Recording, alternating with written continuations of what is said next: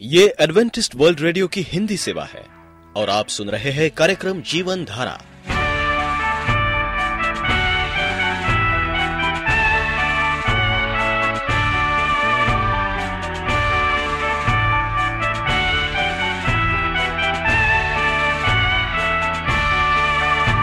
कार्यक्रम जीवन धारा सुनने वालों को मैं स्मिता और मैं अमित। हमारा प्यार भरा नमस्कार। एडवेंटिस्ट वर्ल्ड रेडियो की हिंदी सेवा में हम आपका स्वागत करते हैं।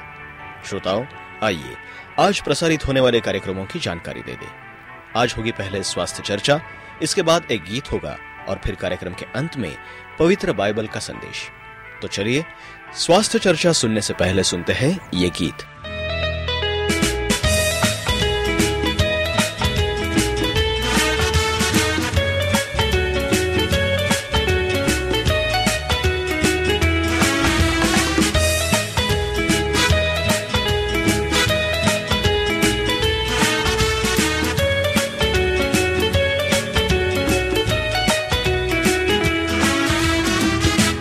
जीवन में कभी भी निराश न हो होना गरा जाए मुश्किल कोई।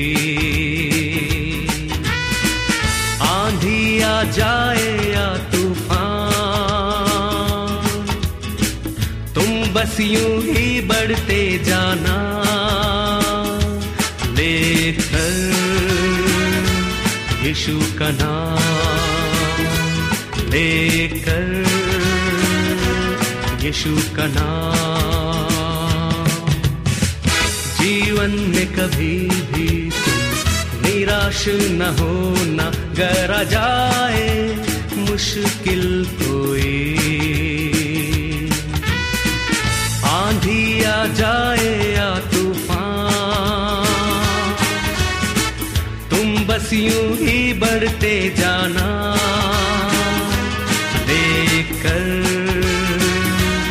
यीशु का नाम।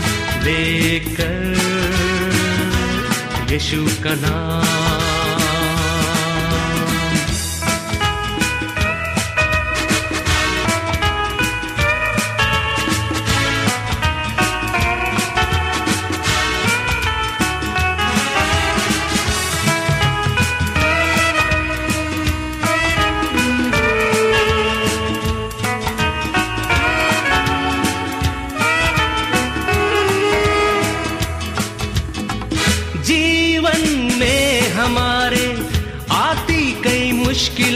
करना है।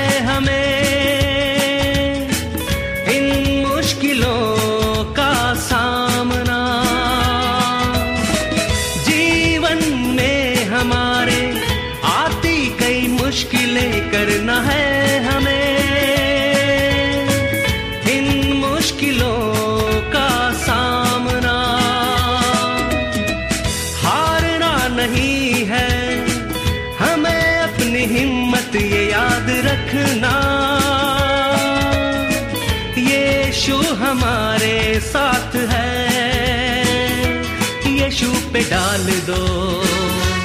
तुम अपने बोझ को। वो होगा हमारा अगवा। जीवन में कभी भी तुम निराश न होना। गरा जाए मुश्किल कोई। आंधी आ जाए या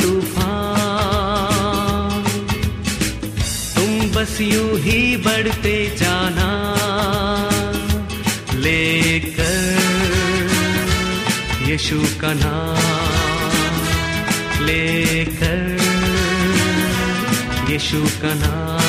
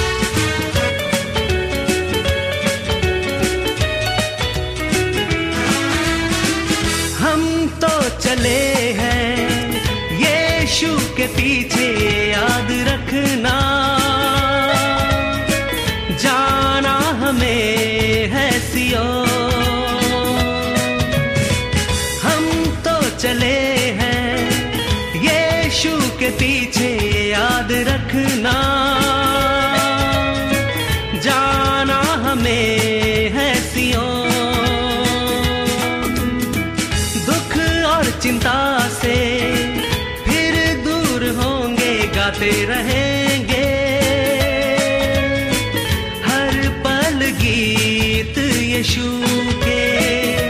हम साथ रहेंगे वैसे रहेंगे। जैसे कोई परिवार। जीवन में कभी भी तुम निराश न होना गरा जाए मुश्किल कोई आंधी आ जाए या तूफ़ान। तुम बस यूँ ही बढ़ते जाना। लेकर यीशु का नाम। लेकर यीशु का नाम। जीवन में कभी भी निराश न होना। गरा जाए मुश्किल कोई। आंधी आ जाए या तूफ़ान, तुम बस यूँ ही बढ़ते जाना। लेकर यीशु का नाम, लेकर यीशु का नाम। लेकर यीशु का नाम लेकर यीशु का नाम।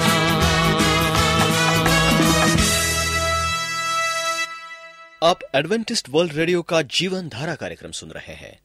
यदि आप पत्राचार द्वारा यीशु के जीवन और उनकी शिक्षाओं पर या फिर स्वास्थ्य विषय पर अध्ययन करना चाहते हैं तो आप हमें इस पते पर लिख सकते हैं। हमारा पता है वॉइस ऑफ़ प्रोफेसी ग्यारह हेली रोड, नई दिल्ली, एक एक शून्य शून्य शून्य एक, इंडिया। प्रिय रेडियो मित्रों, प्रभु मसीह के मधुर और सामर्थ्य नाम में आपको भाई मॉरिस माधो का नमस्कार।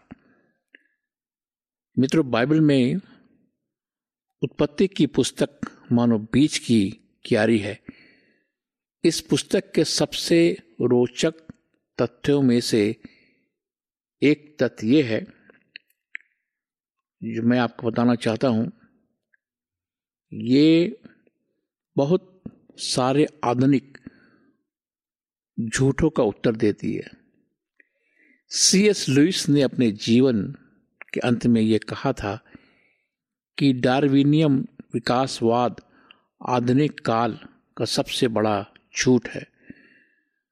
डार्विनियम वाद को उत्पत्ति की पुस्तक ने दो प्रकार से असत्य ठहराया है।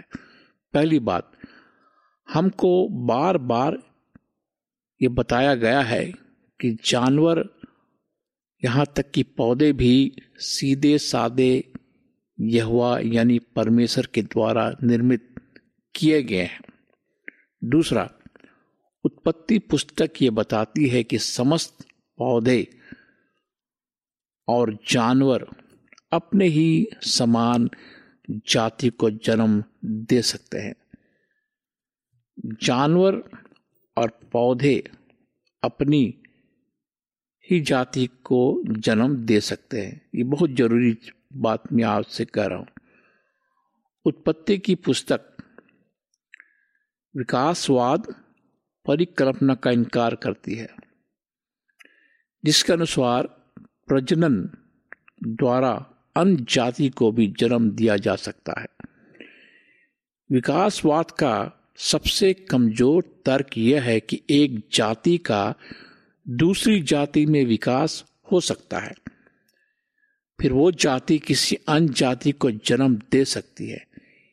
ये सिद्ध नहीं हुआ है, इसलिए उत्पत्ति की पुस्तक बताती है कि विकासवाद की परिकल्पना की आधारभूत धारणाओं में से एक धारणा पूर्णतः गलत है। एक कुत्ता कभी घोड़े में नहीं बदल सकता एक बाज कभी मुर्गी नहीं बन सकता एक जाति कभी दूसरे में नहीं बदल सकती। अतः उत्पत्ति दर्शाती है कि विकासवाद की परिकल्पना में से एक धारणा सरासर गलत है। दूसरा झूठ यह है कि मनुष्य जाति उनके परिवेश की उपज है। ये भी उत्पत्ति की पुस्तक द्वारा गलत ठहराया गया है।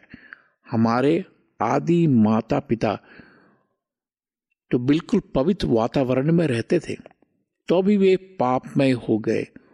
उनका पहला पुत्र हत्यारा निकला। तीसरा ये विचार कि बुराई की समस्या को समझना नामुमकिन है। इसे भी उत्पत्ति द्वारा नकार दिया गया है। अदन के बगीचे में सर्वाधिक नरकीय व शैतानी गतिविधि घटित हुई। शैतान ने ईव के भीतर प्रवेश किया और पाप करने के लिए उकसाया। अध्याय छ में दानव के पुत्र जब मनुष्य की पुत्रियों से संगम करते हैं, तब निफिलीम उत्पन्न होते थे।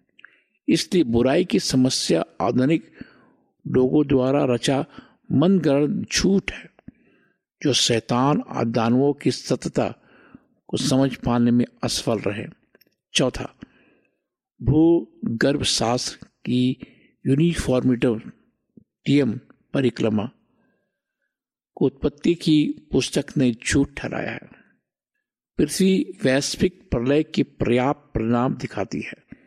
जबकि यूनिफॉर्टेरिज्म कहते हैं कि सब कुछ वैसा ही है, जैसा सृष्टि के आरंभ में था। दूसरा पत्र तीन चार।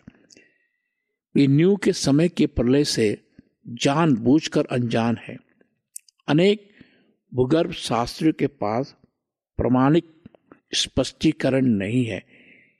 यह समझाने के लिए कि कैसे अति विशाल खंड अस्तित्व में आए कैसे समुद्री जीवों के जीवाश्म पहाड़ों पर पाए गए।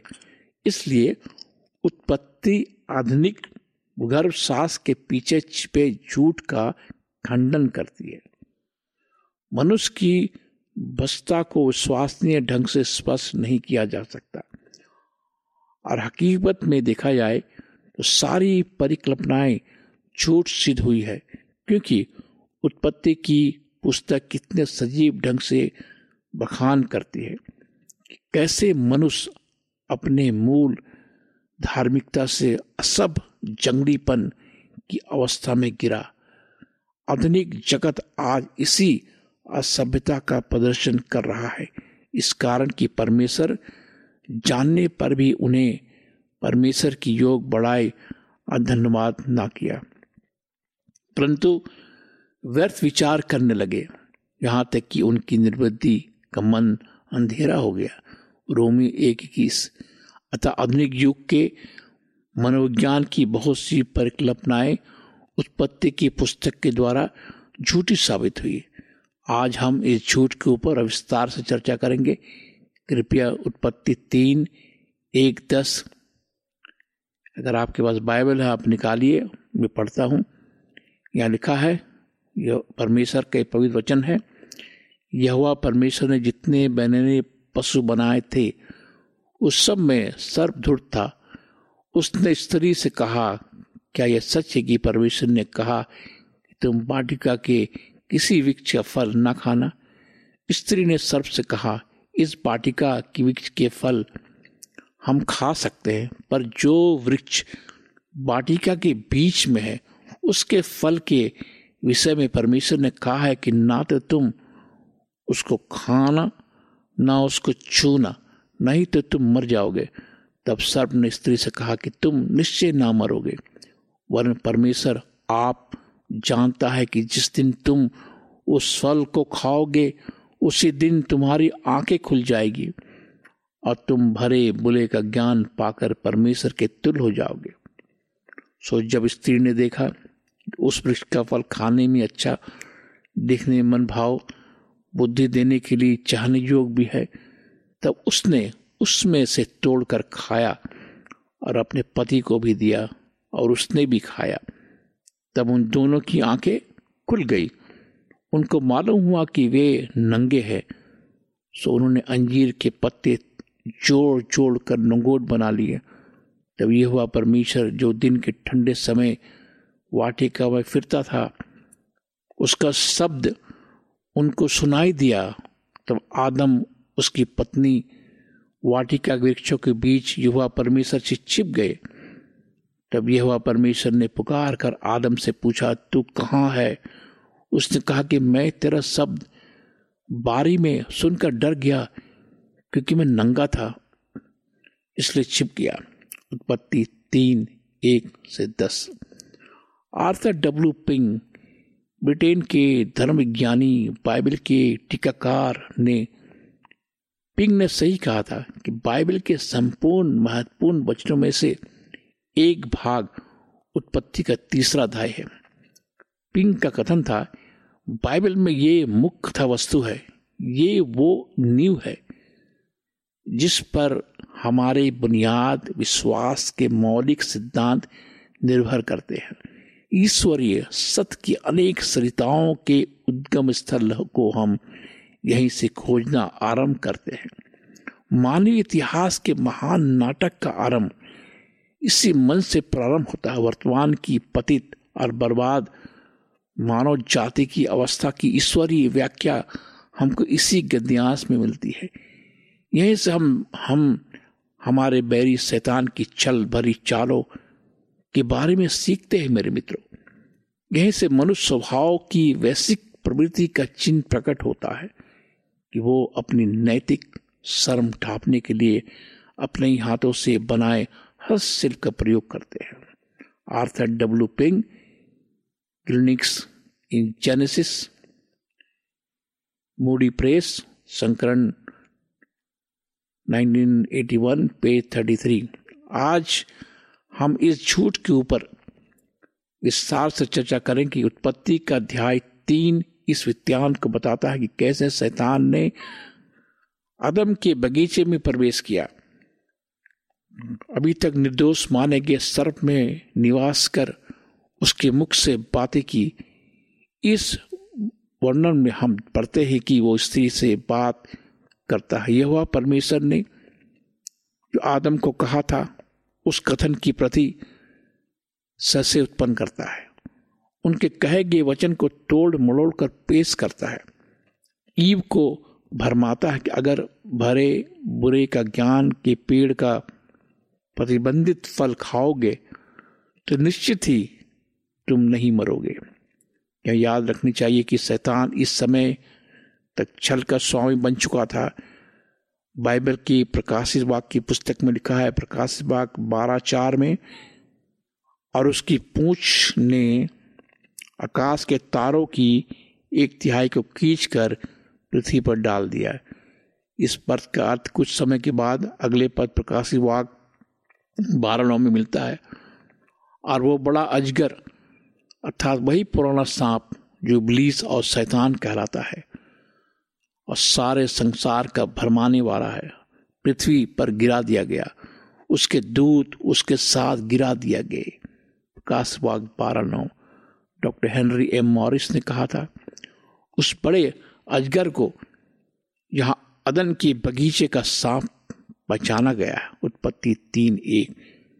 और जिस शैतान ने प्रवीषों की जंगल में परीक्षा ली थी यह प्रभु के विरुद्ध बगावत करने के कारण और उनके परमेश्वर को छीन लेने चेष्टा करने के प्रयास में शैतान को स्वर्ग से गिरा दिया गया। जहाँ वो आकाश के अधिकार, हकीम अर्थात उस आत्मा के अनुसार चलते थे, जो अब भी आज्ञा ना मानने में कार्य करता है। फीसियो दो दो। वे देवदूत ये प्रथम प्रधान से विरोध करते हुए शैतान के अनुयायी बन बैठे थे।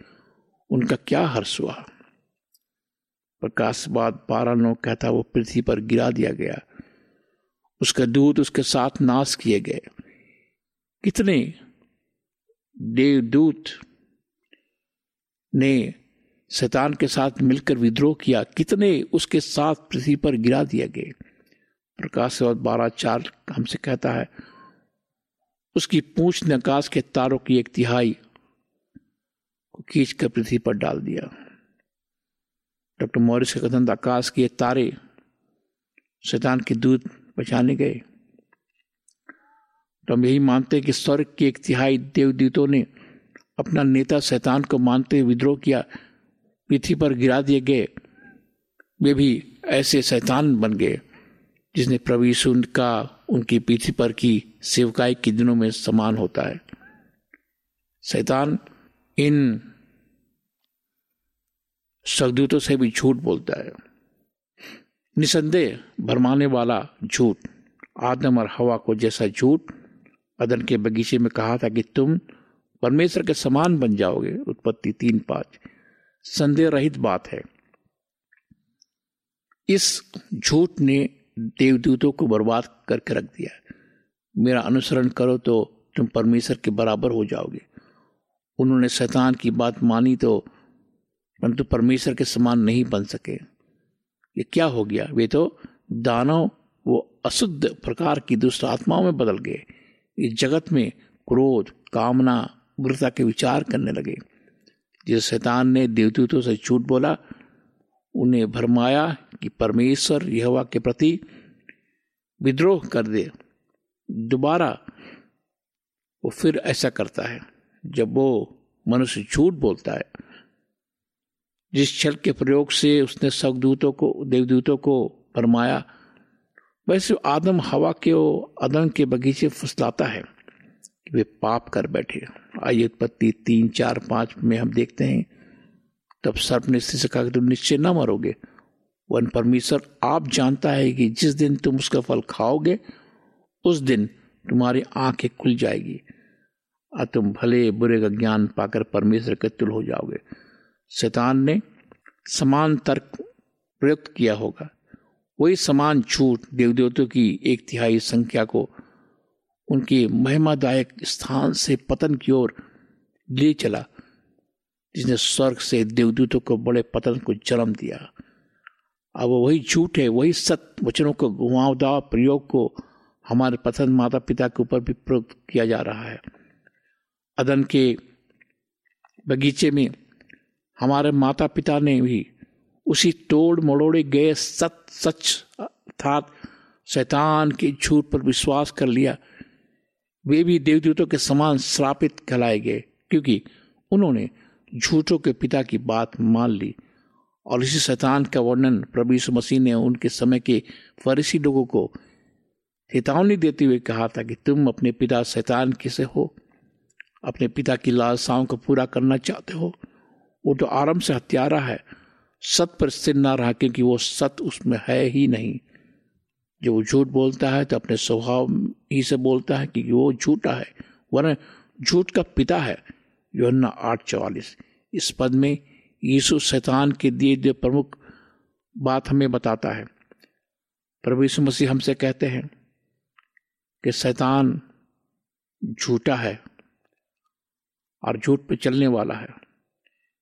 इसी प्रकार से हम देखते हैं, शैतान ने स्वर्ग में देवतूतों को उसके पीछे आने के लिए प्रलोभन दिया।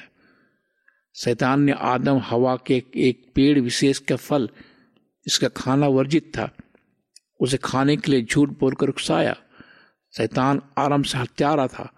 उसने झूठ के द्वारा उसके पीछे आने वाले देवदूतों की भी हत्या कर डाली। जब वे भी स्वर से निकाल दिए गए तो वे भी नर की आग में जलने के लिए ठहरा दिए गए। जो शैतान उसके दूतों के लिए तैयार की गई है। मती पच्चीस आरंभ से हत्यारा था। क्योंकि उसने ना केवल स्वर की एक तिहाई दीदितों की हत्या की, कर डाली परंतु संपूर्ण मनुष्य जाति को भी उसके छूट और छल के प्रयोग से खत्म कर डाला। यीशु इस विषय में कहते हैं सावधान रहो कि शतान तुम्हें भरमाने न पाए, शतान तुम्हें बर्बाद न करने पाए। मेरे मित्रों, इस कार्यक्रम के माध्यम से मैं आपको बताना चाहता हूँ कि मनुष्य आज शैतान के कब्जे में है। मनुष्य आज गिर चुका है, इसलिए आज पूरे दुनिया को कोई संभाल नहीं सकता। पाप बढ़ चुका है। इंसान जो अपने आप को इतना क्रोधित कर चुका है। मोहब्बत, प्यार उनके दिलों में नहीं है, उनके दिलों में केवल नफरत है। आज हम देखते हैं समाज में भाई भाई का दुश्मन है, बहन बहन का दुश्मन है। आइए अपना जीवन परमेश्वर को दे ताकि हमारे अंदर जो शैतान का स्वभाव है, वो परमेश्वर के प्रेम में रमे और हम प्रेम करना सीखें। आइए हम प्रार्थना करें। महान जीवित परमेश्वर पिता, हम आज तेरे पास आते हैं अपने गुनाहों को लेकर खुदावन। हम प्रार्थना करते हैं अपने गुनाहों के लिए जो गुनाह हमने किए हैं तेरे विरुद्ध, हमारे गुनाह को माफ़ कर। सुनने वाले श्रोताओं के लिए प्रार्थना करते हैं, प्रभु, उन्हें बुद्धि और ज्ञान दे, समझ दे कि वो जीवित वचन को सीखे, समझे, ज्ञान प्राप्त करे कि प्रभु यीशु मसीह जीवित वचन है, जीवित परमेश्वर है, जो उनको बचा सकता है, उनके जीवन को समर्पित करते हैं, प्रभु। इस प्रार्थना को बड़े विश्वास के साथ प्रभु यीशु मसीह के नाम से मांगते हैं, सुन ग्रहण कर। मित्र, अगर आपके पास कोई प्रश्न है, अगर आपके पास कोई प्रार्थना का निवेदन है अगर आप परेशान हैं, निराश हैं, अकेले हैं, आप मुझे फ़ोन करें, मैं आपके लिए प्रार्थना करूँगा। जीवित परमेश्वर प्रार्थना को उत्तर देगा। मेरा नंबर लिखे। मेरा नंबर है नौ छ आठ नौ दो तीन एक सात शून्य दो। नौ छ आठ नौ दो तीन एक सात शून्य दो। मेरी ईमेल आईडी है Morris A W R at Gmail dot com Morris M O R R I S A W R at Gmail dot com इस कार्यक्रम को सुनने के लिए आपका बहुत बहुत धन्यवाद। परमेश्वर आपको बहुत आयुष से आशीष दे।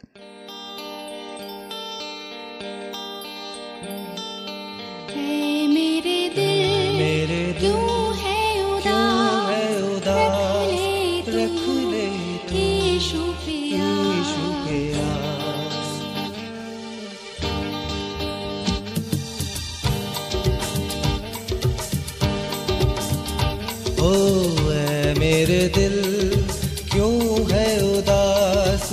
रख ले तू ईशु पे आस। बन जा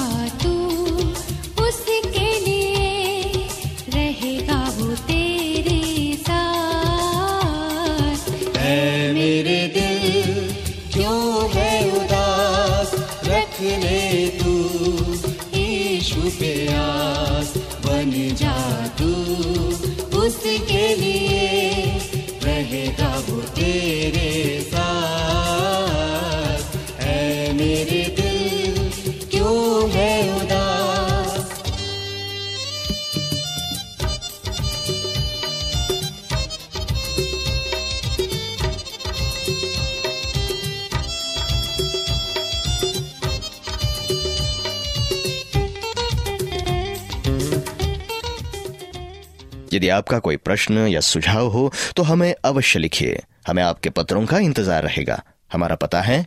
कार्यक्रम जीवन धारा Adventist World Radio post box सत्रह पुणे चार एक एक शून्य शून्य एक महाराष्ट्र इंडिया। पता एक बार फिर नोट कर ले। कार्यक्रम जीवन धारा Adventist World Radio post box सत्रह पुणे चार एक एक शून्य शून्य एक महाराष्ट्र इंडिया। और अब हमारा समय यहीं पर समाप्त होता है। इसी समय इसी मीटर बैंड पर आपसे फिर भेंट होगी। तब तक के लिए मैं स्मिता और मैं अमित हमें आज्ञा दीजिए। प्रभु आपको आशीष दे।